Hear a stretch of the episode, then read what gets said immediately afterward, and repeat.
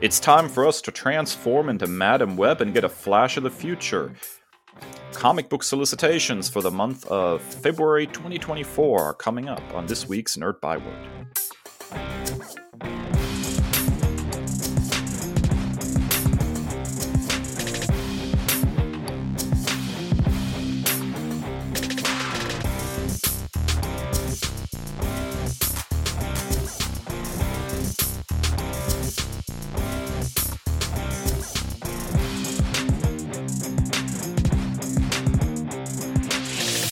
Ladies and gentlemen, nerds, welcome to episode 173 of the Nerd Byword podcast. Thank you, thank you so much for joining us. I am Dave. I'm here with my buddy Kris, and this week we're going to uh, whip out some crystal balls and figure out what's going to happen in the future, uh, February 2024 to be precise, as we are looking at upcoming comic books released that month.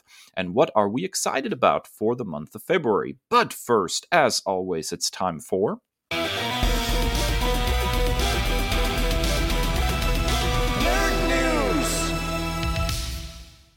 All right, Kris, I'm actually really interested about this news story, so uh, lay it on me. So it's no secret how much we love the IDW Teenage Mutant Ninja Turtles series. Um, in my opinion, one of the most consistent, if not best, uh, comic books on shelves um, since its debut in 2011. Um, but the winds of change are they are a blowing uh, at IDW's TMNT office. Um, Tom Waltz and Kevin Eastman were the primary writers um, for issues one through 100. Uh, Sophie Campbell um, came in and took over primary writing duties uh, with Waltz and Eastman often serving as story consultants. Um, and it was revealed this past week, as of the time of recording, that issue 150 is going to be her final issue. Um, so there's a lot of kind of speculation of of what's going to happen. Um, this final arc is going to start off with um, 145, which just released. I must admit that I'm a bit behind in my reading. Um, I fell off after uh, Armageddon Game, which was great. Um, you know, consistently crushing it. Um, and so there's a lot of, I guess, speculation and just standing around wondering from TMNT fans of of where we're going to go from here. Who's going to take over? Uh, are we going to go back to Tom Waltz? Um, there's a there's a lot of uncertainty at this time. Is this the end for this this run? 150 is a nice, neat number. Is this where it ends? And then we wait for a relaunch or something. Um, but I just, you know, wanted to take a moment and and just kind of tip of the cap to Sophie Campbell and her contributions to uh, the fandom, to the comics. Um, it, it's it's it's definitely like some really bold storytelling. There's some really great allegories. There's some really great subtext and symbolism in these 50 issues uh, that she's brought to the franchise, and it's something I'm really really grateful for. Um, I wish her the best in her future endeavors, and whatever she's she's got uh, coming down the pipe. Um, she said this is uh, almost certainly that she will be back writing turtles in some form or fashion. But um, I'm just kind of standing around like, okay, what's next? Um, I, it's it's kind of it's a bittersweet moment because this is one of those series that I've just enjoyed so much, and I just really hope it's not coming to an end. Yeah, and I think there's a there's a sort of a, a, a an adjacent tangential story that I think we're going to have to consider when we are talking about you know what the future might hold for uh, for IDW's TMNT series, which uh, has been you know consistently one of my favorites as well, even though I've fallen behind a little bit on it. And that is that IDW as a publisher is in just a ton of financial issues. You know, I mean they're really really struggling. I think in September there was a report that they were running like a 1.28 million dollar deficit for the third uh, quarter uh, of fisc- the fiscal year that stopped in at the end of July, I think. So they've been hemorrhaging just a ton of money, uh, rising printing costs, lower sales. Uh, IDW is really going through it as a media company they've not been able to try to develop anything you know uh, you know because of the like for you know other media like TV or movies because of the Hollywood strike, obviously. So so that you know was pretty much just laying there. So IDW is having significant issues. Um, so if, if that's the case, um, maybe there's something else afoot here. Um, you know, maybe they're winding down or, or, reducing their comic book line or something. It's really difficult to predict, but there are there are you know underlying issues at the publisher. Um, I really hope it's not the end of the line because I think consistently this has just been my favorite interpretation of TMNT from all the various interpretations and adaptations we've gotten. This feels like such a strong synthesis of some of my favorite elements from various adaptations over the years, and I would love for it to continue on. Um, that being said, if they're really in the market for you know TMNT writers, I would say Kris and I can throw our hat in the ring. Uh, IDW, give us a call. You know, we're we're, we're standing by. Yeah, it's it's it's tough because there is at the end of the day, it is a business, and that could be the final nail in the coffin, so to speak. Um, now, are they willing to sell publishing rights of these characters to uh, you know another publisher? Um, that remains to be seen. But I mean, that's it's kind of tough to argue anything else when when you're losing that amount of money. All right, have you hinted at it in the tease, and uh, the Sony live action Spider adjacent film debacle continues. Spider adjacent. I love that. I don't even know what to say to this. Sony continues to try to make movies about Spider Man characters without actually involving Spider Man. Um, and we have seen time and time again how those adaptations have kind of, uh, pardon, pardon my French here, but pooped the bed, right? So uh, here, here we are you know, a, a Kraven and, and Morbius later, and we're getting a Madame Web movie. And uh, the first trailer, as of recording, just released a day or two ago. And I'm honestly unsure what I just saw. Um, just I was kind of speechless after I watched it, and and and, and not in a good way. It it amazes me to no end how many people online are, are pooping on something like the Marvels, which I thought was a perfectly fine movie. Um, and then this thing comes along and just like shows you how low the bar can go. Apparently, I really hope that there's a good movie in that, but the trailer did not do it any favors. From clunky exposition to to incredibly flat delivery to really, really strange choices as far as interpreting characters. So here we get a a, a Madame Web who is um, uh, experiencing flashes of the future involving three teenagers who are all going to be spider powered heroes in the future. And a strangely young and hot Ezekiel is, is running around in this, uh, a character from the J. Michael Straczynski run of Spider Man, wear, wearing a Dollar Tree inspired knockoff Spider Man costume, which is absolutely horrendous and a really weird choice considering this is the guy who preferably runs around on rooftops barefoot um, and is supposed to be just an old dude. Um, Look, he was Old Man Logan before Old Man Logan. Exactly, and so and and so apparently the the underlying plot of the movie is that he is trying to prevent these three teenage girls from becoming spider powered heroes for whatever reason. Um, and Madame Web is trying to use her future seeing powers to, you know, stop him. And it's just very, very odd. Um, as a fan of you know a lot of the source material, I think Ezekiel was a really interesting character, especially in some of his earlier appearances. Um, that's kind of gone out of the window here. It's a very very strange character. Um, Madame Web is just very very oddly portrayed here uh, by Dakota Johnson. Like I don't know if they just really picked the worst takes for this trailer, but like I said earlier, her delivery is incredibly flat. Like there's very little reaction going on into anything going on around her or anything. It's very, very, odd. There's like one interesting moment in the whole trailer. That's when she tells those three teenage girls that she can see the future, and one of the girls throws a rock at her and says, "Didn't see that coming," and uh, that amused me mildly. Uh, but other than that, this is just a very, very odd trailer. Um, so, like I said, I hope that there's a good movie in this, but the trailer did not do it any favors. It feels very, very, very strange. What do you think, Kris? Yeah, it's uh first of all, it's not been a great week for Sydney Sweeney, uh, who is I, I honestly don't understand the hype around. Uh, that's just me personally, though. So first, this trailer drops, and then her trailer with this the, the, her other movie gets mocked by Nathan Fielder, who's a comedic genius, and I'll follow to the ends of the earth, um, and and and Emma Stone.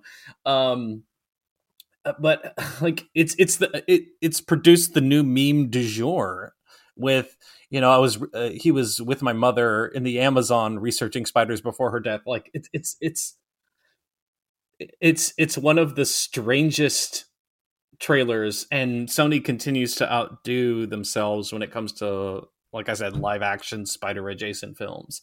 Like stick to the Spider-Verse movies, the the animated whoever you've got in charge doing that is is doing a great job, but everybody else just I, I I'm I'm speechless at this point. Like someone said it's like Morbius for the ladies.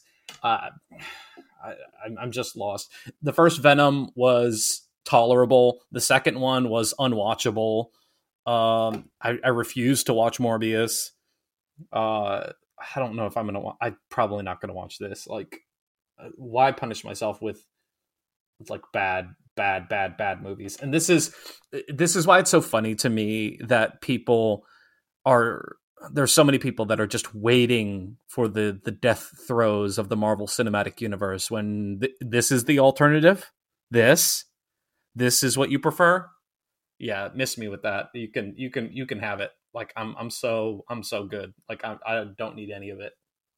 Yeah it's sad because i think uh, for all the criticism that sometimes is leveled against the mcu as far as uh, comic book adaptations goes I, I think they're pretty much superhero wise still the best game in town. Even when they misfire they make i will take average... i will watch i will watch an i will watch an endless loop of quantumania for a week than any of this I will I will freely admit though that I will probably watch this just because of you know absolutely rampant curiosity of how badly they pooped the bed. Like Morbius was essentially a meme. Like you you knew that that you know that there was nothing going to be redeeming about that movie from the casting to the trailer. Like that there was just nothing good to see there. I, I feel like you know like I had zero interest. But here I, I feel like I'll probably check it out just because I want to get a sense for the shape of the train wreck, I guess. Um, and plus, and it, might make these, a really, these... it might make a really interesting podcast episode for us to try to fix this particular movie. well, number number number one, uh, I'm I'm I'm reminded of that meme that was like I support women's rights and women's wrongs. Like this one's you know female empowerment to make crappy movies just like the men do. Um, but like also at the same time, like I view all of these industry insiders with comic book movies with the most criminal offensive of side eyes. Like I think I like uh, ugh, just I can't I can't stand them. I I will wait for the official announcement. All of these, oh, this person's Mr. Fantastic. Uh, as of the time of recording, Pedro Pascal is supposed to be Mr. Fantastic. I will wait until I you know see the trailer or something because like all of these up and down rumors of everything.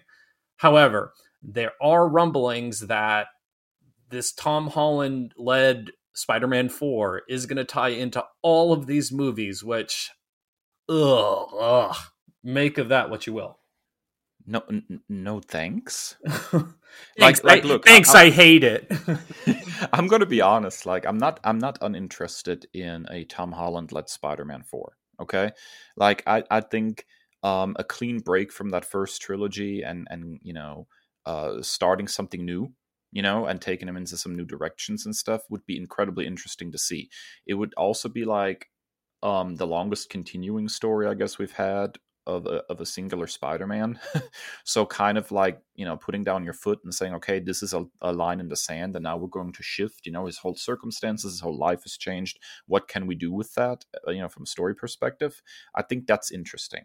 But if you're going to try to throw you know Venom in this and and and Kraven, and and Morbius and and Madame Web and I I don't know man like I think at that point you're just like really pooping the bed. Have we not because... learned our lesson with overstuffed villains with a single hero? No, no, apparently we have not. There's a lot of lessons we still haven't learned. One of them should be Sony should stick to animated superhero features. That's a lesson I'm still waiting for. Like I just want a. I am not one of these people that is actively rooting against any of these movies. Is the thing, you know? Like I just I want good comic book adaptations, you know, but th- there is a point where you cannot divorce a character from their context. And I think that's one of the struggles that I even had with Venom. And I know that Venom has its fans, but divorced from the context of this suit, you know, bonded with Peter Parker and he took it off and the whole background with his beef with Eddie Brock and all of that, that is so quintessential to what Venom is that I found Venom to be fairly unrecognizable both both as a as a character and, and as a story when I watched the movie. And I think Kraven, in a lot of ways, is is the same way. Morbius is the same way. There's an intrinsic connection to the, the Spider-Man mythos. You know, it's like making a Lex Luthor movie without Superman in it. You know, like at some point you need to stop trying to to to, to disconnect these characters from their larger context because ultimately you lose something really really intrinsic and important to those characters and i think that's that's ultimately really the problem with what sony's trying to do. You know if you would take for example something like silk okay? I think you can make a decent silk standalone movie without spider-man making an appearance and even just like obliquely referencing him you know? I think i think you can probably pull that off with a character like silk because her stories in a lot of ways um not entwined with peter parker's but more like parallel i guess if that makes sense, right? Mm-hmm. So I think something like Silk can work as a standalone adaptation.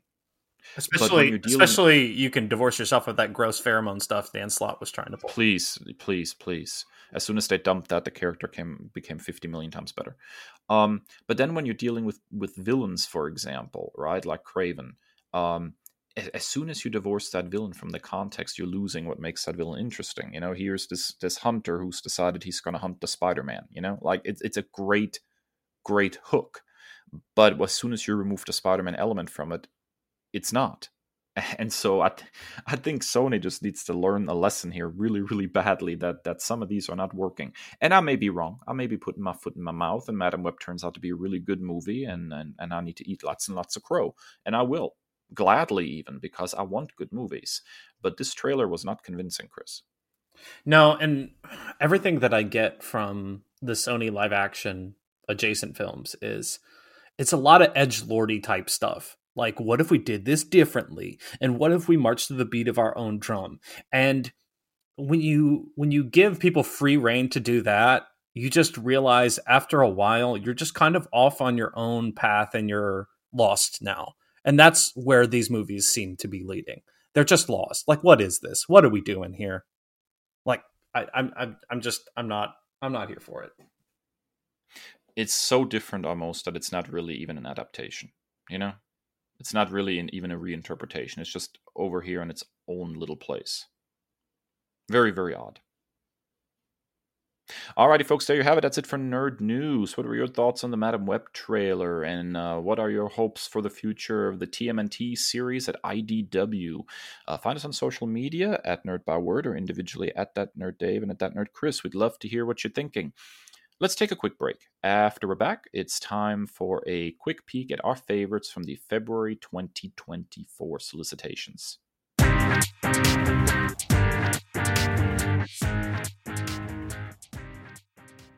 And we're back, and it's time for more solicitation as we take a look at February 2024 in this week's.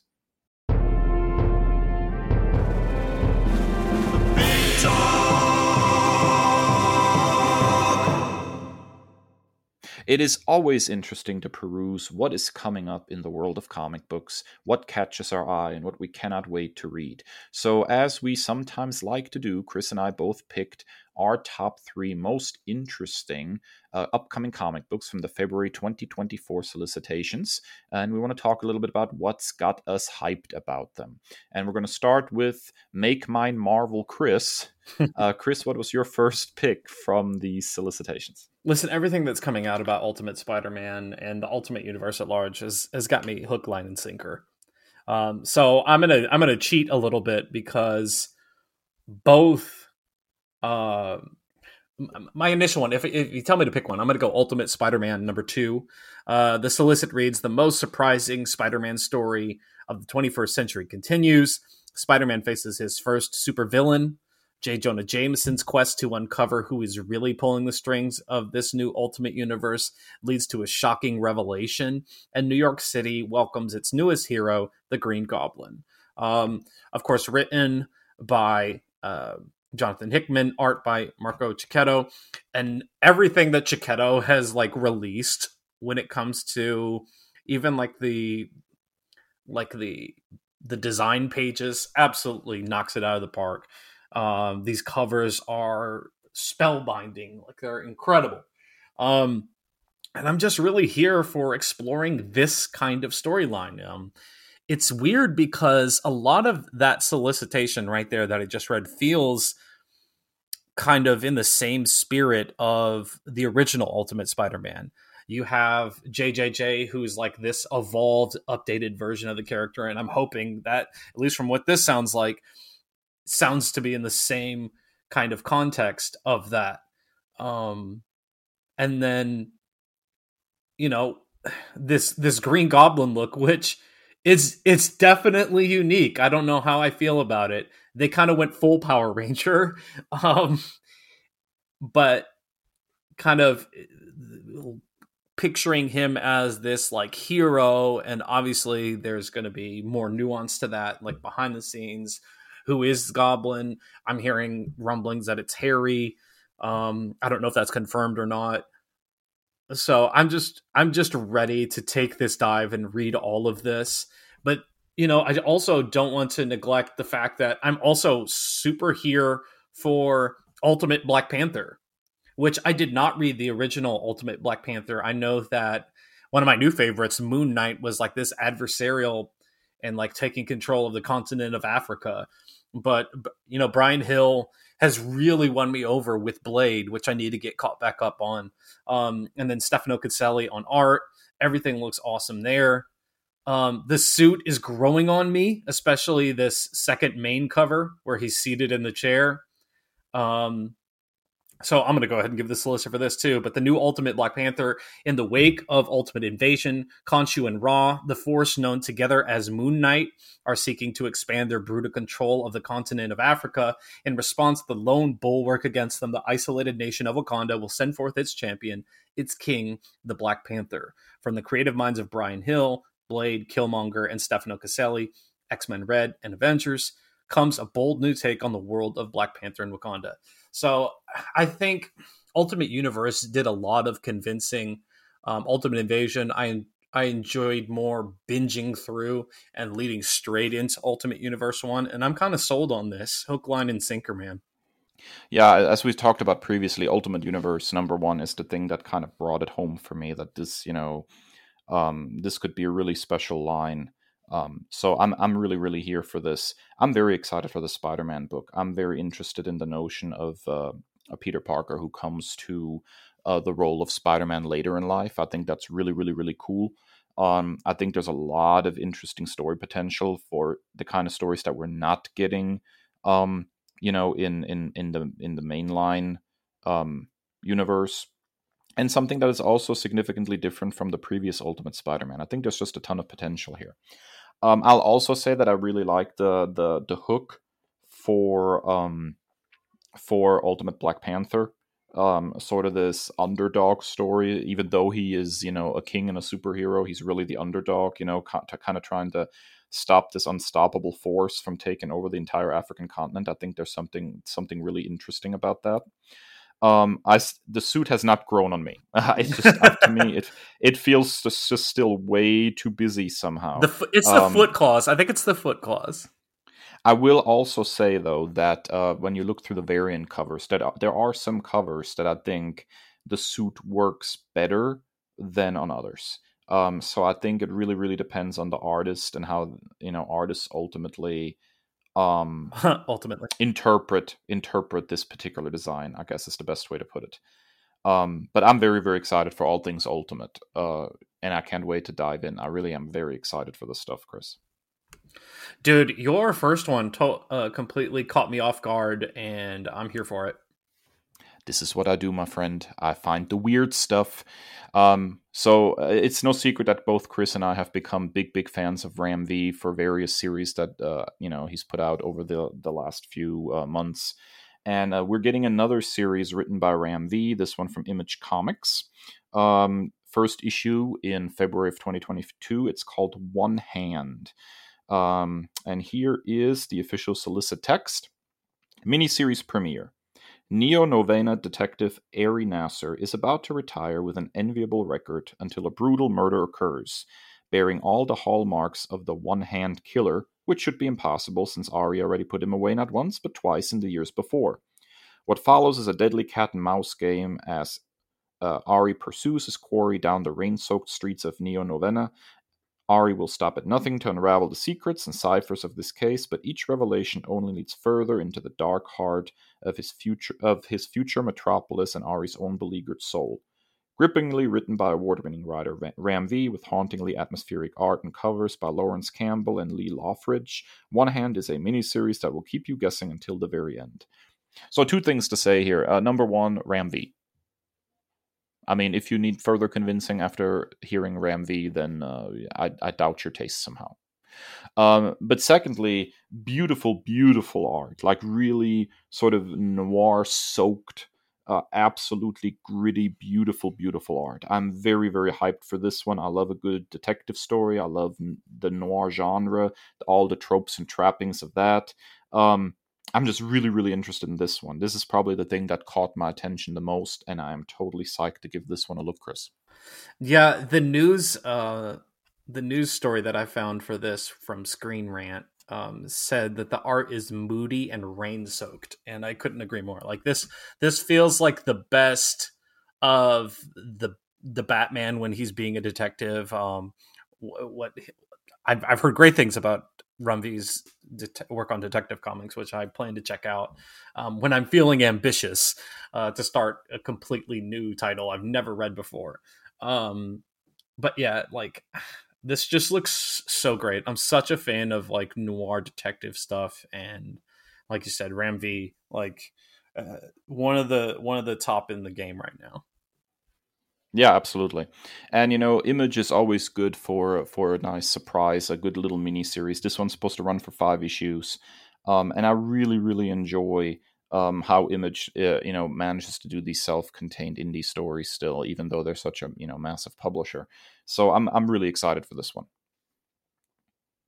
All right, Kris. Uh, no surprise, we're keeping it in the Spidey family. What you got next? So. Uh they're getting the band back together, pun intended. Uh, Spider Punk one of four, four issue miniseries, uh, written by Cody Ziglar, uh, written by Justin Mason, who previously did a Spider Punk series that I nerd commended. Um, I'm reading the solicit here. Encore, you wanted more. In a world without Norman Osborn, Spider Punk reigns. This ain't no victory lap, though, as Hobie Brown and team try to rebuild society, Justin Hammer and Dr. Otto Octavius have other plans, like introducing the world to the spider slaying sentinels. Cody Ziglar, Miles Morales Spider Man, and Justin Mason, Spider Man 2099 Dark Genesis, reunite to bring the Brooklyn boy back with the whole crew you know and love. Grab your boots, your instruments, your amps, and let's go. And uh, I mean, Cody Ziglar is just one of those writers that, if is similar to Ram V, very different storytelling aesthetic. But if Cody Ziglar's attached, I'm immediately interested. Um, that first Spider Punk series was super fun. It was super imaginative. With with alternate universes, you there's a, lo- a lot of times we can get kind of trapped in the the status quo, if you will, and everything is just so similar, and there's no real ambition. Uh, there's no real adventurous kind of spirit in reimagining things, and that is thankfully very very different in in the Spider Punk you know universe, and and so I'm very very excited to see where we go here. We got a variant cover by Maria Wolf, who's one of my faves in the game right now. Um, I mean, uh, easily the breakaway star from the Across the Spider Verse film was Hobie Brown. Like everybody was in love. the The animation style was just incredible, captivating. Um, and so I'm excited to continue on this journey of learning more about this character that I that I love. Yeah, you know, I'm I'm not sure uh, because I've not read a lot of Spider Punk how similar the character in the comics is to the one we saw in Spider Verse. Um, but it, if it if it is you know uh, a similar situation, and I'm definitely here for it, and you know really interested in this one. Um, I, I will say, uh, as a, a as a DC fan, I guess I've had to get used to this. But sometimes it's incredible how large and expansive all these variations of various characters get. Like how many spider characters do we have? How many flashes? You know, at least with Green Lantern, it's built into the premise, right? But um, it's it's kind of it's kind of nuts if you think about it how many spider characters we have these days if you go back what 20 years this was not the shape of things back then um i wonder if we're you know a lot of people talk about like superhero fatigue but i do sometimes wonder if we're going to eventually get like multiverse fatigue i guess. Because i mean this is also a multiverse character it's like spider gwen right? Yeah. I wonder if we're if we're going to reach a saturation point with multiversal stories. It's interesting. I think I think for me because there was another one that I kind of had my eye on, like the Edge of Spider Verse, um, simply for no other reason that one of the covers has a Cyclops like spider, and so like I mean Cyclops is one of my preeminent like all time comic book characters, and so like that's immediately going to grab my attention. But at the same time, like you said, I think I'm just going to pick and choose like hmm, maybe this is a bit too much for me. And I set my own limits on how much Spider Verse do I really need to consume. Um, but at the same time, like if if the story's good, I'm gonna be there. Yeah, absolutely, man. All right, so I saw the Jenny Frison cover for this one, and it absolutely had me head over heels. I'm I'm one of those weirdos who's not always excited when a um a actor kind of crosses over into like, hey, I'm gonna I'm gonna write some comic books these days, you know. Um, but I may make an exception here um, because this is just almost too cool to pass up. We're talking about Mighty Morphin Power Rangers, the return number one, coming in February from Boom Studios. Boom has been uh, consistently knocking it out of the park in the last couple of years. I'll also say that they've really, really knocked the whole uh, Power Rangers license out of the park too. Some of the stuff that they've been doing with Power Rangers has been um, really, really good, and I think their their sort of take on Mighty Morphin is like up there to me with like IDW's Turtles. That's just like a really cool synthesis of the things that were cool about Mighty Morphin, but with a little bit more modern sensibilities to it. Uh, I think the series works incredibly well. Long, long may it continue. that's all I can say there. But this is going to be a, a, very, very uh, different beast here. So this is actually uh, written by former Pink Ranger during the Mighty Morphin years, Amy Jo Johnson and Matt Hotson, with art by Nico Leon. Um, and here is the synopsis. In an alternate universe, the Mighty Morphin Power Rangers finally defeated Rita Repulsa and Lord Zed, but at a terrible cost. In the wake of tragedy, the team went their separate ways. 22 years later, the long disbanded team reunites to mourn the losses of beloved friends, but Zack and Billy have some unexpected information to share. Jason, the Red Ranger, has been operating as a lone vigilante and has since disappeared. Will the remaining Rangers be able to track him down, especially with a mysterious figure in pursuit? Uh, this this is really really interesting, and that is sort of an alternate universe take here on on, on an alternate timeline take. I would say really of of the Power Rangers. What would have happened if they actually had finally defeated Rita and Zed, right? And then kind of like flash forward to like more of a modern day setting, like these characters are now aged, you know, they've not been in the game for a while what happens when they have to get back together. This is a really interesting sort of character study, almost set up for the Power Rangers franchise. I find that really interesting. Um, the evol- involvement of, of Amy Jo Johnson here, I think, is really interesting. Um, you know she she was not in the uh, once and always special regrettably um, for whatever reasons those might have been and obviously that that is totally her choice but i'm glad that she's decided to uh, get involved on the comic side as a way of sort of celebrating her involvement with the franchise so that's really really cool. Um, i'm very very interested in this one just as a big old time um, you know power rangers fan and also a fan of, of amy jo johnson in general. Uh, I, I, think there's uh, potential here to uh, be something really, really special. So I'm definitely here for this one, Kris. It's funny because sometimes, like, and I don't want to be talking out of two sides of my mouth, but with something with these these licensing and and the nostalgia of it all, um, I was really pleasantly surprised by how well it worked. Um, my introduction to Power Rangers comics, as loyal listeners know, is the, the the Ninja Turtle crossover. But on your recommendation, I did check out like the first two or three trades of the the Power Rangers proper comic, and I really, really greatly enjoyed it. And um, I need to get back onto it. But yeah, so I'm I'm definitely interested uh, and intrigued on this. Um, I was I felt similarly about the the Netflix special where she was not involved, but you know, people set their own limits, and we got a, a really fun. It's I mean, like the cheesiness of it all, uh, be darned, but it was a really really fun kind of celebration of the history of those characters, and uh, I'm excited to do that again.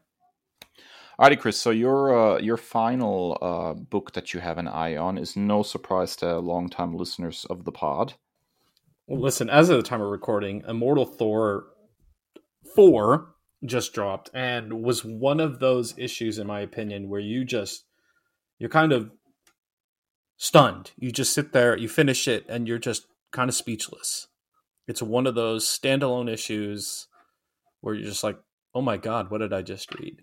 Um, and all credit to Al Ewing and Martin Coccolo. Like it was just a magnificent, magnificent issue. Um, and so I'm excited to see where this issue goes. And, and Immortal Thor 7 is the solicitation that we have for February. So I would not be doing my due diligence if um, I didn't recommend this one. So the solicit reads The Trials of Utgard. Young Thor faced the tricks of the Utgard Loki with all that lived at stake in a tale twice told and now told again. Yet the teller was the Skald of Realms, in their aspect as Thor's enemy. And thus the tale could twist upon itself, and if Thor faltered, it could make a new end. This is the story of the immortal Thor, and the story may yet destroy us all. I just. We talked about this when this series was announced, how Ewing put that immortal tag on this as like a self challenge to live up to um, with the success and um, and how critically acclaimed uh, Immortal Thor was, and by my margin, it's absolutely lived up to that, um, which is a tall order. Um, I saw I saw someone online compare uh, Immortal Hulk is the realms of, of hell and then immortal thor is the realms of heaven and like what character would you like to see as like purgatory or something uh, people were joking that, that spider-man would be the immortal spider-man would be endless purgatory for his character development or lack thereof um, but I, I tell you what man um, the the synchronicity between the script and the art as the biggest mythology nerd and enthusiast that you'll find just diving deep in the the poetic eddas of old, like bringing back like Utgard and Toranos, like these old, not very often referenced, like old Celtic stuff mythology in addition to the Norse mythology. Like it's just a wild ride, and I absolutely love it, man. Not to mention, not to pro- mention, like the Thor core. Like you've got Storm, You've got Loki lifting the hammer. You've got Jane there. Uh, you got Beta Ray Bill. Like it's it was just an awesome jam piece, and I, am ready for more. Look, I think it's fair to say that pound for pound, this is probably the best superhero book on the market right now. Um, and uh, and and you know, I'm not this lifelong Thor fan that you are, and I and I'm reading a lot of books that I'm really enjoying. I think what's going on with the Superman line over DC is is fantastic but but I think that this book is a, whole different level. I think Ewing really is bringing something special to the table here, and there are there are things that are clicking in in a way that I think could make this like the quintessential like definite Thor run if it continues the way it is right now. I think there are so many interesting things happening, and there's so many layers and so much complexity to the storytelling.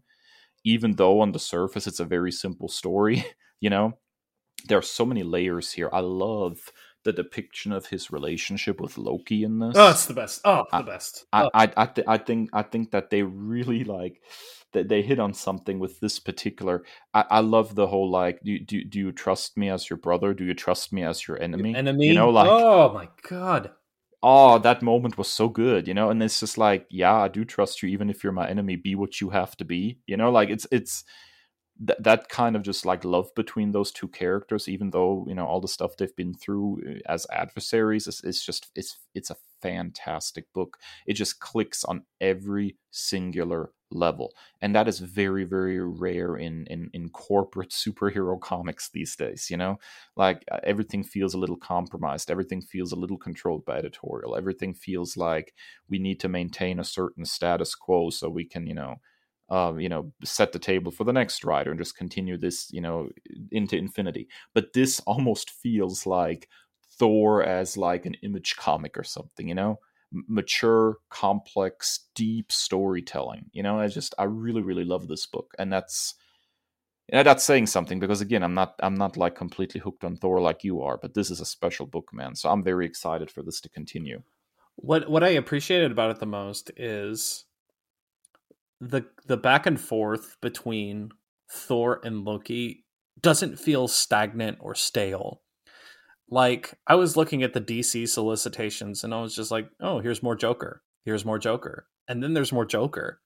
And I like there, there's a there's a part of me that I don't think I've ever read a single Batman proper comic book. And I think that's probably my greatest hesitation is like I don't want to be smashed over Beaten the head over the head with the Joker. with the Joker, like, but what the commitment to, like, the fact that Loki is gender fluid and uses they them pronouns, like, is just fascinating. Like, the lip line, Lick, Loki's lip liner is popping. Uh, it's like, like looks great. The art just sings, and for something like this story has been going on for centuries and still being able to find uncharted territory in this uncharted storytelling potential like i almost teared up when loki lifted the hammer man like that's that's powerful stuff It is. And it's just it, it, it does not disappoint, you know. It's, and and I think stuff like Loki's gender fluidity is so baked into like the original Mhm. myths anyways. yes Like here, here here's the guy who dude sired horse, a you know? child with a horse Uh, yeah so yeah, like that's he, yeah he he will he he is he's about as as as fluid as a character can be, I think. And so you know, translating that into sort of this this modern modern sensibility works incredibly well and feels very true, I think, to to the original myths that that, that these comics are based on, right? Um, so I just I, I just think this just is clicking on every single level. Um, if if Ewing's thing now is that I, if I, he puts Immortal on the cover, then it means that he's bringing his A game. Then I will be at every Immortal, whatever he does, you know, because I love the Immortal Hulk. I, I love the writing on Immortal Hulk.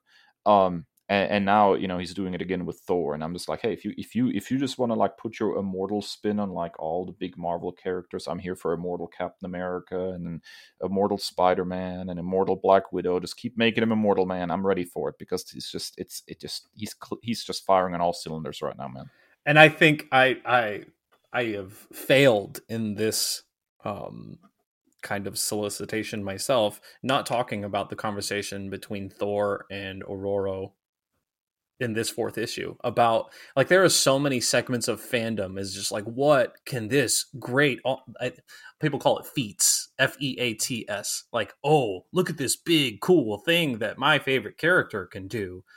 And like the conversation between the two of them was just such a great kind of encapsulation about like why we do the thing that we do as heroes. And like yeah i can do these things but it's the why and i thought that was just really really powerful Yeah, absolutely, man. um dave friend of the show former guest uh as the writer on this next one and i cannot wait for you to pronounce the artist's name you can kiss my butt. I I I I try hard, okay? I try hard. It might not always work, but I try hard, okay?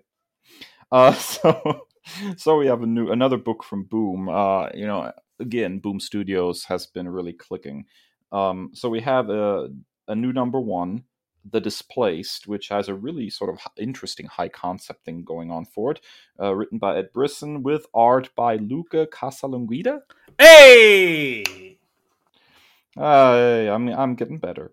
Uh, this actually, um, this is a fascinating concept, and alone for that, I just want to check it out. So the city of Oshawa, Ontario, has vanished without a trace. Even worse, nobody remembers it or the 170,000 missing residents that disappeared along with it. As the survivors also fall into the forgotten, they must seek each other out if they hope to have any chance of surviving in a world where no one believes they exist. Uh, highly acclaimed writer Ed Brisson, rising star artist Luca Casalanguida, and red hot colorist Dee Cunniffe pose the question how can you feel connected to reality or each other if by all verifi- uh, verifiable means you do not exist uh, this is a is a really fascinating concept and you know the idea of like there being some kind of vanishing and then you know how does that affect people always lends itself to really interesting like character study kind of things um, i really remember loving the woods for example by james tynion uh, that was a great book where like a whole high school gets transported, vanishes, and gets transported to like an alien planet. That was a fantastic book, All right So those that that sort of jumping off point um, for characters, I think, is really really interesting. And so I'm really really here for this just because I want to know what they're actually doing with the concept. You know, it's one of those books where you don't know anything about the characters, you don't really know anything about the storytelling yet, but it has sort of a really, really great high concept idea behind it.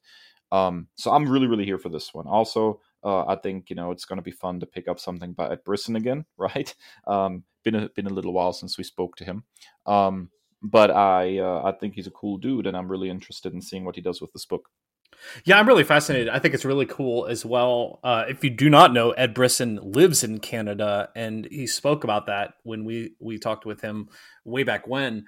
Um, and so, kind of like that firsthand knowledge of kind of the setting, I think that brings like so much wealth of, of storytelling potential. Um, the the the main cover alone is just like hypnotically terrifying. Um, I've been revisiting uh, a previously nerd commended game that I would like to color outside the lines and sec like reaffirm that nerd commendation redfall. Okay so y'all were hating on that game because of fps and god knows what but that game is fun. But it's also abjectly terrifying especially if you're playing in the dark. So i'm kind of like looking around every corner right now. Even though nerd nightmare is over i'm still spooking myself by playing a vampire hunting uh, slaying game. Um, but yeah, this this cover with like all these bodies, like in this this circular kind of abyss, is fascinating, and uh, like like this sci-fi kind of aspect that Twilight Zone, I think, is what Brisson said in one of the interviews as well. Um, is really fascinating, and I'm I'm, I'm definitely going to check this one out. Alrighty, folks, there you have it. That's it for our uh, picks for February 2024. Which books are you excited for? Find us on social media and let us know. You can find us at Nerd Byword and individually at That Nerd Dave and at That Nerd Kris. Stick around because everybody's favorite segment is just around the corner. After a quick break, we are bringing you two new nerd commendations.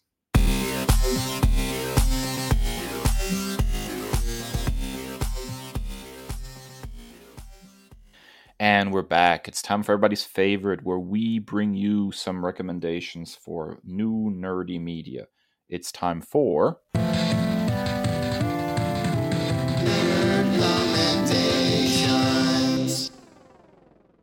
Kris, the strike is over. We finally can talk about it. Go. Yeah, I don't know. Like we we probably could have made this its own episode, man. But yeah, the strike's over. Let's talk about Ahsoka. I, I listen. Going into this series, I had very high expectations. Um, Star Wars Rebels is my favorite Star Wars. If you know anything about me, you know I love Star Wars Rebels. It's my favorite Star Wars. Yes, even more so than the original trilogy. That might be blasphemy, but I don't care. Um, now, are there elements of the original trilogy that are better? Perhaps. But my favorite, my home, my happy place is Star Wars Rebels. Um, I just think that it's it's imaginative. I think it's ambitious in its storytelling. I think uh, Twilight of the Apprentice, the showdown between Ahsoka and Vader, is one of like one of the quintessential moments, one of the most overlooked uh, and underappreciated moments in all of Star Wars because it's animation. We talked we've talked a great deal about the the anti-animation bias by a lot of general audiences and how unfortunate that is. So, going into this, I was like, hmm, we're getting the band back together, but am I going to be happy? And I am. It was it was kind of rough sledding there at the beginning. It took a lot to win me over but like man when it found its footing it was singing. Um, i'm going to be completely honest with you and we're going to have to probably get your bleep button ready because we're going to talk about rosario dawson um, for dave.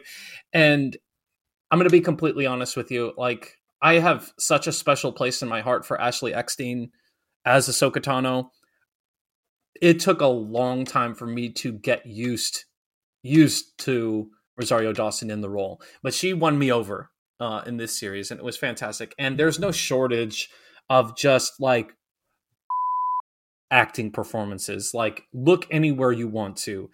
My space wife, Mary Elizabeth Winstead, Hera Syndulla, love her, love her so much. And there are some people who said that she was too flippant. She was um, I heard another uh, person say that she was always the smartest person in the room. She was the adult in the room, um, and she came uh, across as kind of flippant. But I'm here for the character development. She lost the love of her life. Who's to say that she's not going to go through a personality change? Who's not to say she's going to get fed up? Um, we have some clear elements to Heir to the Empire developing in this series. Um, whether or not they're good enough for Dave to be happy with remains to be seen. We have a less furry Counselor Fey'lya, who has a different name in this series, um, but he's the the jerk who's clearly in with the Empire. He's clearly Thrawn's pawn, if you will. Um, I think really heart wrenching to see how wonderful Ray Stevenson was as Baylan Skoll. uh, in a lot of respects, maybe the best thing about this show was Baylan Skoll and his portrayal, just out of the park. And to to know that we will never see him in that role again is just heartbreaking. And I mean it, Star Wars, never again. Do not CGI his face, do that whole crap. He's gone. Let that performance stand the test of time. Uh, I mean, even Ivana Sakno as Shin Hati was a revelation. Uh, revelation. Natasha Liu Bordizzo as Sabine was maybe my least favorite element. I'm not a huge Sabine fan to begin with. She does some dumb stuff that just makes you shake your head in frustration. Uh, Grand Admiral Thrawn, Lars Mikkelsen. I, I know that there was a lot of discourse about what that looked like in the live action, but that voice, I don't care. I don't care what the fit looks like. I don't care what he looks like in blue makeup. I don't care the voice. The Mikkelsens can chew a scene. Period full stop. Also, shouts to Diana Lee Inosanto as Morgan Elsbeth, who really just knocked it out of the park. But Huyang, David Tennant Huyang was impeccable. We love a sassy in Star Wars, and uh, David Tennant was exactly that as Huyang. Um, yeah, but Dave, uh, no, Eman Esfandi as Ezra Bridger. Like I love me some Ezra Bridger. Like ugh, and just like a quintessential casting there. But my my my boy Chopper, love him down. But here's the thing, Dave. Our guy Hayden Christensen, we have to talk about it. What the redemption arc, if you will, if you want to call it a redemption arc, storytelling wise, like whatever. But like what they've been able to do across Kenobi and now Ahsoka with Hayden Christensen returning to the role and actually given quality content, quality script is some of the most powerful storytelling I've ever seen in any franchise, not just Star Wars. That that episode will stand the test of time for me as one of the most important things. Um, there's a debate: is Andor better, Ahsoka better, whatever. Yeah, Andor probably collectively is a better series, but as you use posited this, this is more Star Wars.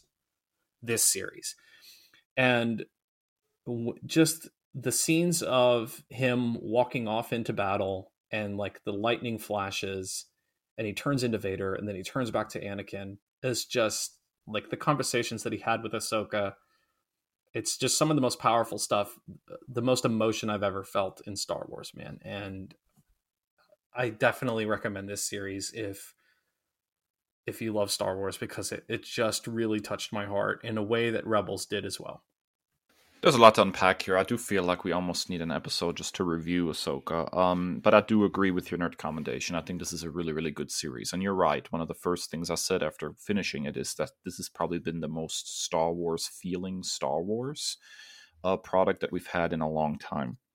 And I think uh, part of the function of that is that it is a continuation of Rebels uh, in in you know all but name really.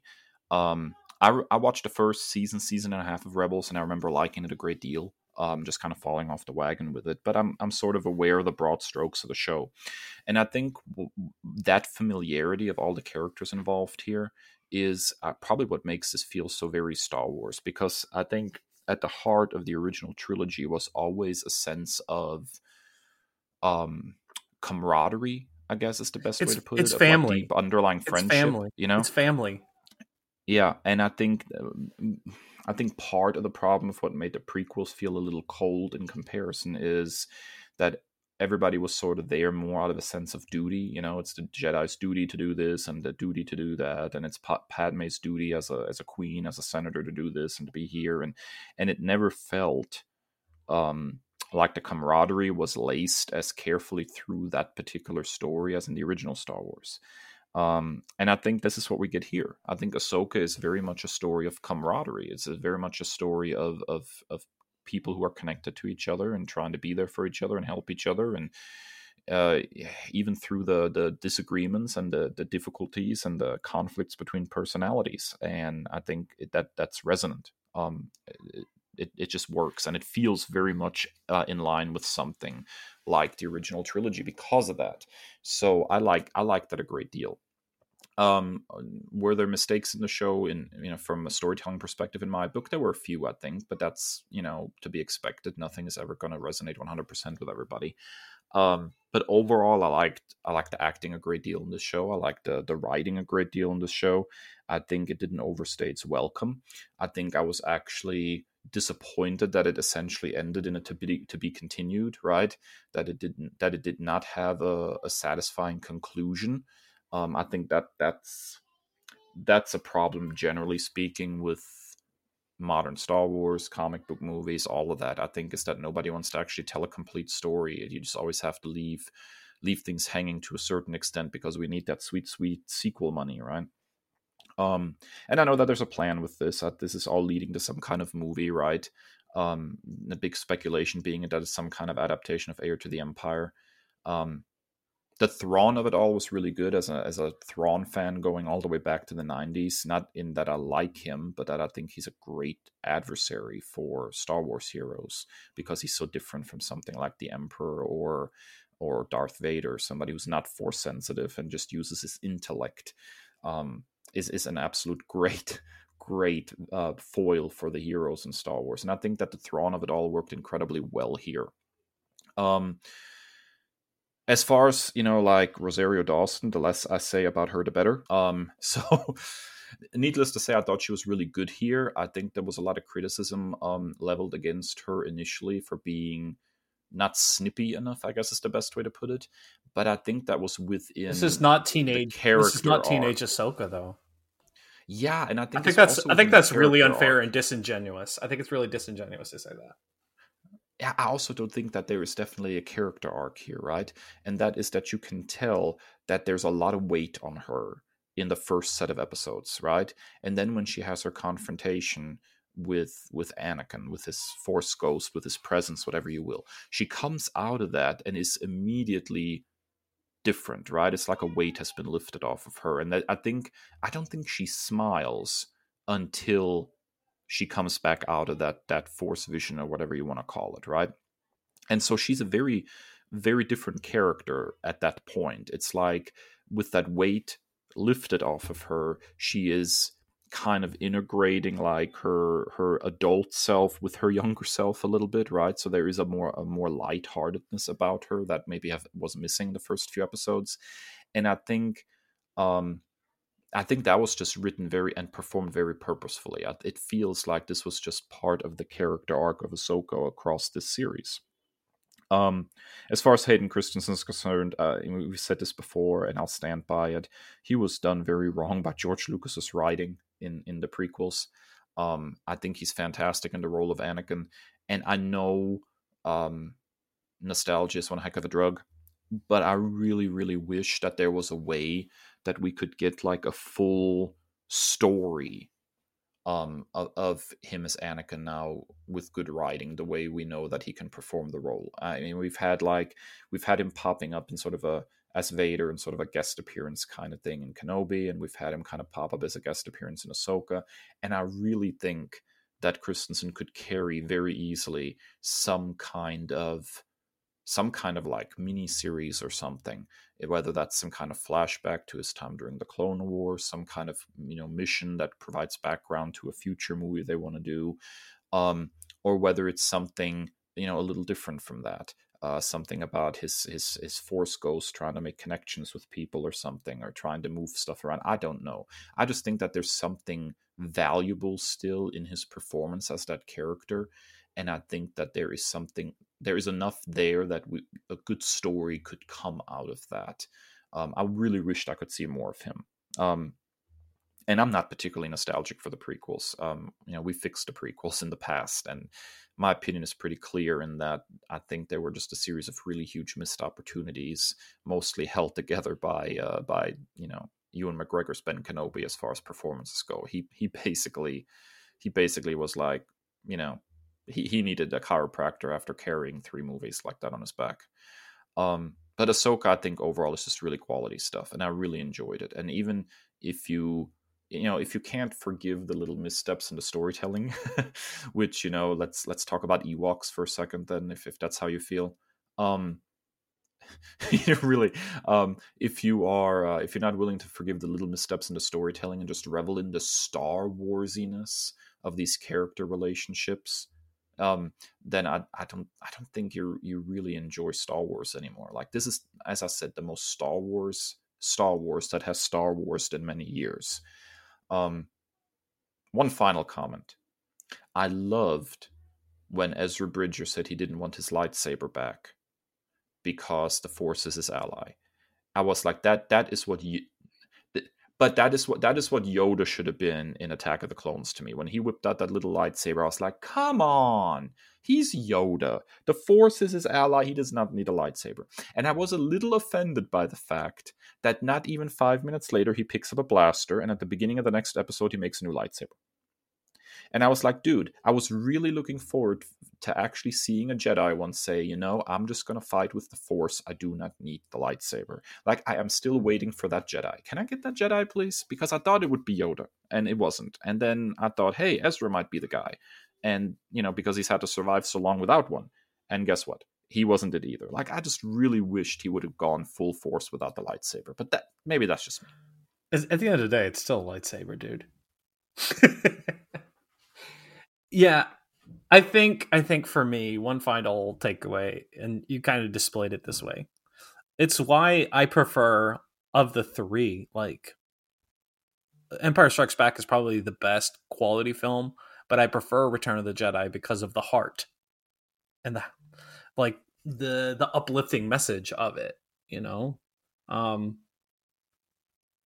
and we touched on it when you were talking but like that's i think that's why rebels is so special to me because it's a family it's a found family and whether it's x-men whether it's star wars i'm i'm going to go up for a found family um and even that final scene where ezra takes off his helmet and hera sees him and like just the look in her eyes is just so incredibly powerful. Um, and I'll I'll always go up for like family and meaning and I'll I'll be able to overlook I'm I'm not very like a micromanager. Like I'll be over I'll be willing to overlook that if you give me a good storyline thematically and heart. Yeah, I think I can echo that.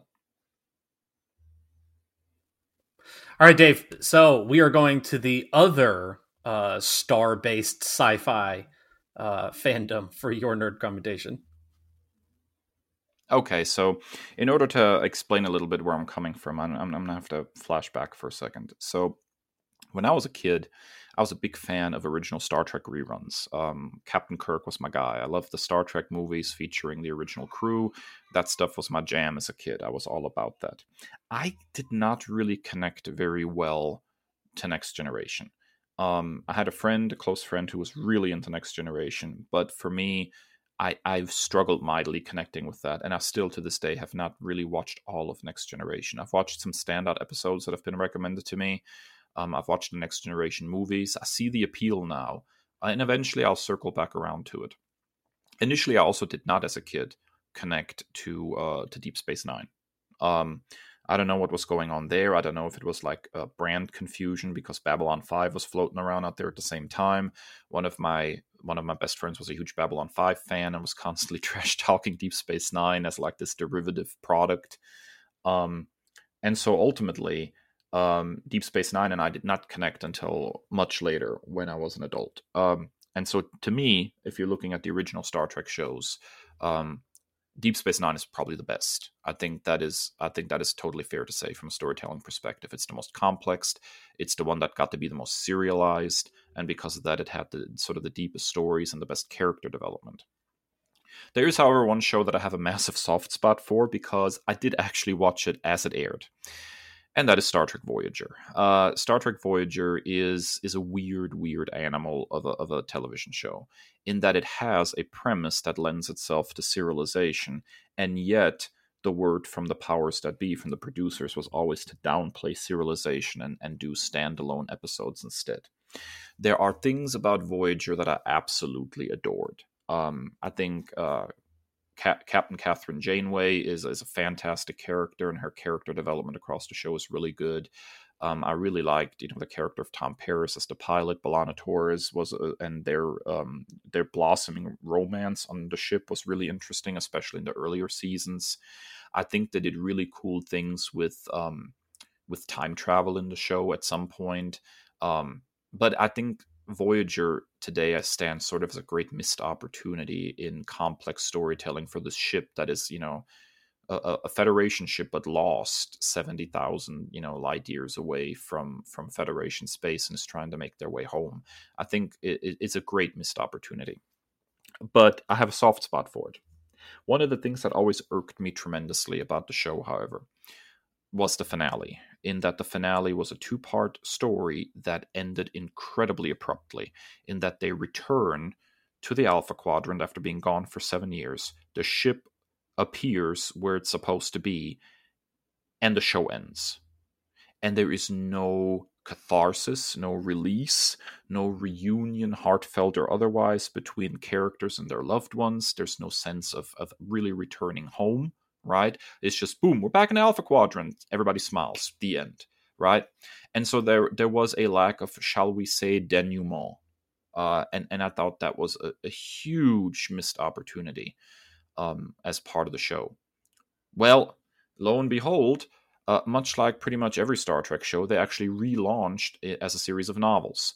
Um, I've read the, the relaunched DS9 books, and so I decided to you know flip over and check out the relaunched Voyager books, and the first book in the series uh, was Star Trek Voyager Homecoming by Christie Golden.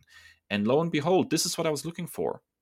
Um, I'm about halfway through the novel so far, and I wholeheartedly recommend it already uh, for fans of Star Trek Voyager who felt that the finale was way too abrupt. Um, because here is your denouement. Uh, the first half of the book basically is the reunions, uh, the status of the various characters as they try to reintegrate into Federation space after being gone so long. And yes, this is also laying the seeds for future stories, as this was the starting point for a whole series of books. But there's something deeply satisfying in dealing with the emotion of, of these characters that we've watched for seven years on the screen finally coming home who who you know is able to sort of slide back into their old life who struggles you know uh, who who doesn't really find a place easily and needs to redefine themselves those sorts of things um, could have very easily be dealt with within the show at least somewhat um, but they didn't and so, if you were a fan of Star Trek Voyager and you felt like the ending was too abrupt, I highly recommend Star Trek Voyager Homecoming by Christie Golden for giving you a little bit of that closure that you're looking for as these characters return home. Yeah, so Voyager is one of those things on my nerd bucket list um, that I have yet to complete that I have every intention in the world. That might be my summer project. Um, to to dive into to Voyager. Um, longtime listeners know that I came very, very, very, very late to the Star Trek fandom. Uh, my introduction to Star Trek proper properly was through the first J.J. Abrams film, um, and then Into Darkness, um, and then I didn't get into Star Trek until the original series I used to watch on Netflix. Um, probably like eight or nine years ago, and then um, I watched through the Next Generation, and I agree with you. I think, and then you know, uh, very detailed our, my journey with Deep Space Nine, uh, based on your recommendation. Um, and one of the things that is one of uh, the greatest benefits of our friendship is Deep Space Nine, and that that recommendation. When you and I were bored out of our minds at a professional development, you were like, "Oh, by the way, you should watch Deep Space Nine. and uh, but I think um, someone, I think someone on Star Trek Twitter said, um, "Deep Space Nine is what you think Next Generation is. It's just your nostalgia." Like and that all seems, love that seems right yeah. And and there are character moments that um i love from from next generation. I love some of those characters. But circling back to what i just said about ahsoka and star wars rebels is that found family these disparate parts so so completely different um is is so hammered home and it's so effortless effortlessly well done on deep space nine um, I think that I think within the problem of next generation, and I know this is going to sound a little unkind, but you know, I, you you might recall that I read like this massive like two volume yes, oral history yeah. of Star the conflict, Trek, right? the conflict thing, yeah. And it was the conflict thing. It goes back to Gene Roddenberry saying he does not want con- interpersonal conflict between the crew. And when you remove the concept of interpersonal conflict from these characters, I mean, one of the ways that characters grow is they come into conflict, they bump against each other, right? And then and then they grow. So I understand Roddenberry's vision of sort of a utopia, and we've moved moved past this. But from a storytelling perspective, it's incredibly limiting. Um, and I think that's why, in some ways, I struggle to connect to to next generation, is because I didn't feel like these people were real people, if that makes sense, right? They were sort of you know, overly idealized almost in a lot of ways. And that's why I think ultimately um, Deep Space Nine resonated more with me. And Voyager, Voyager sits like halfway between those two. You know, like Voyager has these hints where it wants to do what Deep Space Nine does, but doesn't get to. And so it feels a little bit more next generation y. But there's these glimmers of, of, of Deep Space Nine ness, I guess. Um, Voyager to me has some of the highest highs in Star Trek, but also some of the lowest lows. It is a very, very uneven show because of that. I give you a great example. There was a two-parter, uh, the Year of Hell or Hell Year or something like that, and it chronicles one year of like the lives of uh, on Voyager and how just everything goes wrong and the, the ship is battle worn and they can't you know get supplies and it's it's it's absolutely amazing two-parter. The problem is that it was it was pitched as a season long 22 episode arc. You know, it was supposed to be literally the season of everything going wrong, and the ship from episode to episode is like limping along, and slowly things are getting worse, you know, and you see the consequences over time of them trying to make their way home and being so far away from resources, which is genius. But it was shot down by producers saying you can make it a two parter, but then everything has to reset back because we're doing standalone stories. So you get these glimmers of what DS9 did so well, you know, character growth um, and and sort of serialization, but they really didn't get to ever pull the trigger on it fully, and and that was to the detriment of the show.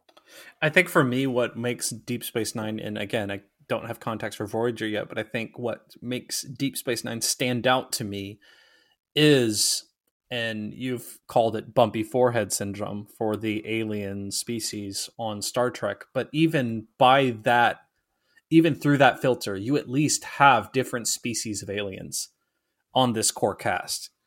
You have um, you have a Klingon, you have a human, you have Bajorans, uh, you have uh, the shapeshifters uh, like like Odo, like you have um, like all of these different types of species, all of their deeply entangled allegiances and how these people can coexist is fascinating to me and how Sisko has to iron out all of these disparate parts and make everything run smoothly on this space station is fascinating to me. And so part of the setup of Voyager was partially that too. You know, uh, in fact, uh, it's it's uh, in a lot of ways it's an outgrowth of Deep Space Nine because you're dealing with the Maquis, right? I mean, the mission of Voyager initially is to like hunt down a, a, group of Maquis, and then both ships get catapulted into the Delta Quadrant, and then Janeway puts the two crews together when the Maquis ship is is is uh, destroyed, right? So the idea is you have these two very different sets of people that are interacting, but then they never really went far enough with it you know like they just they ironed out the differences too fast. They didn't they didn't let things simmer like they did in deep space nine. It was a, it was a, like i said a lot of missed opportunities there. And look at us. Our nerd commendations is longer than our big talk. Well we we we also can be a bit uneven sometimes Alrighty, folks. Well, there you have it. Uh, that's it for episode 173 of the Nerd Byword podcast. If you like what you just heard, please get on your favorite podcasting platform, drop us a rating and a review, and subscribe so you never miss another episode. We are wherever podcasts can be found and our very own website, nerdbyword.com. And find us on all the socials because at the time of this recording, who knows what will happen with Twitter, but you can find us on all the socials at Nerd Byword, perhaps individually that Nerd Dave and that Nerd Kris. But as always, stay well and stay nerdy.